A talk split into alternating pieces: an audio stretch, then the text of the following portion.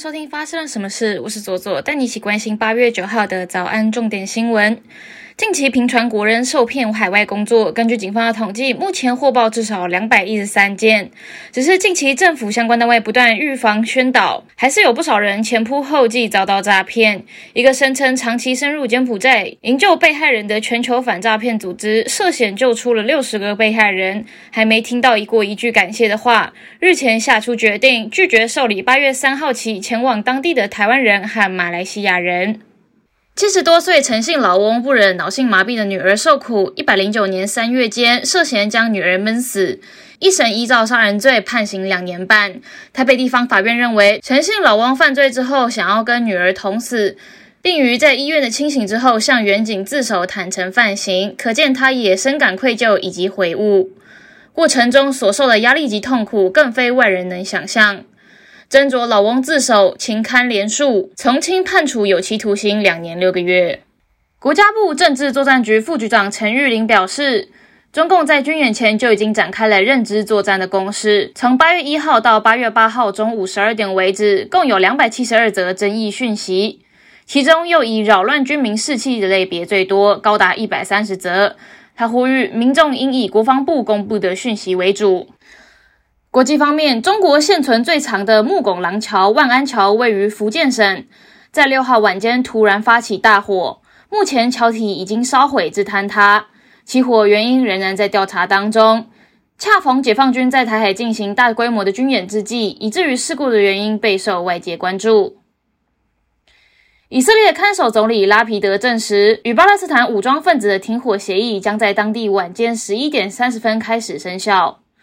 巴勒斯坦伊斯兰圣战组织早些时候宣布，他们同意由埃及调解的停火协议。自去年以色列和巴勒斯坦伊斯兰教逊尼派组织哈马斯进行为期十一天的战争以来，这一次的以巴冲突是以色列和加萨激进组织最严重的战斗。巴勒斯坦卫生部表示，到目前为止，已经有四十一个人死于以色列的行动，包括几名儿童。以色列则表示，这些儿童是由伊斯兰圣战组织发射错误的火箭弹而死亡。据加沙当局表示，目前至少已经有三百一十一人受伤。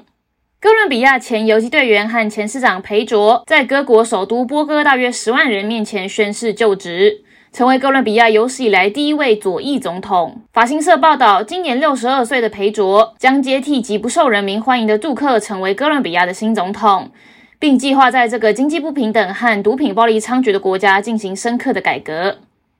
外交消息人士表示，缅甸驻中国大使苗丹佩在云南去世。三名外交官员告诉路透社，苗丹佩在云南旅行的时候去世。根据外交官员的转述和缅甸媒体的报道，死因很可能是心脏病发。苗丹佩已经成为过去一年里面第四位在中国离世的外国大使。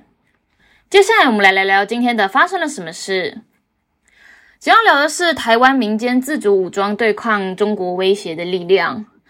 在当代中国的期刊中研究，城市中国人对于武装统一台湾的支持度中指出，有百分之五十七点六的中国受访者支持武力统一台湾，其中收入比较高、教育程度比较高、男性还有党员等特权职业，以以及对中国经济和政治越自豪的人，更倾向于支持武统台湾。但是对于闽粤两地的居民来说，因为更高的文化相似性，还有更强的社会连结，使得广州和厦门的居民更有可能将台湾人视为一个群体的一部分。他们对于武装统一的支持度比内地的居民低了零点五七倍。面对中国近来的文攻武赫，台湾除了官方加强国防，一般民众也正在加强基础的军事训练。根据 BBC 的报道，在距离台北半小时车程的一家废弃的厂房中，他们观摩了大约三十名年轻男女学习基本的射击技能。虽然使用的是气枪，但是几乎跟真真枪一模一样哦。那这个培训公司是由蒋先生所经营的。蒋先生说，自从二月份之后，参加枪支训练的人数增加了百分之五十。而某一些训练班里面报名的女生人数现在到达了百分之四十到百分之五十。他认为人们已经开始意识到大国侵略弱小邻国的现实哦，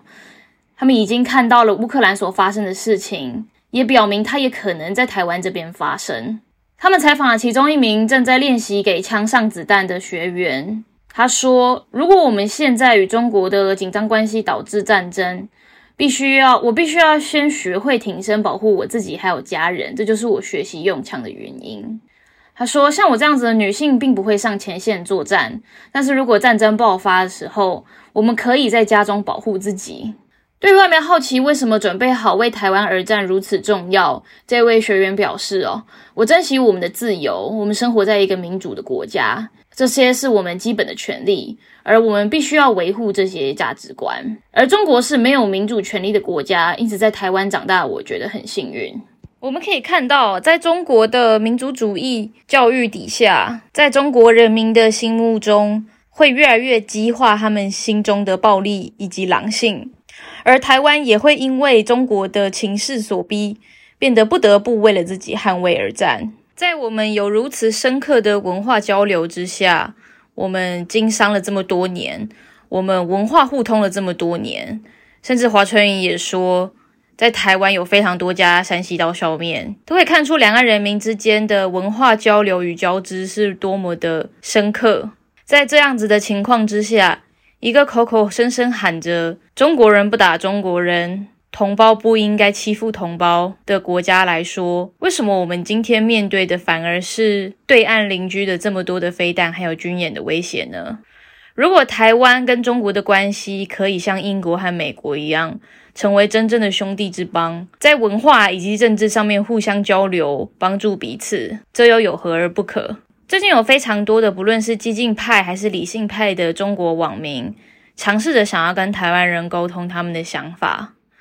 谈论到最后，他们仍然是希望两岸可以用统一的方式在一起。我想，对于两岸人民来说，战争都不是我们希望解决事情的方式，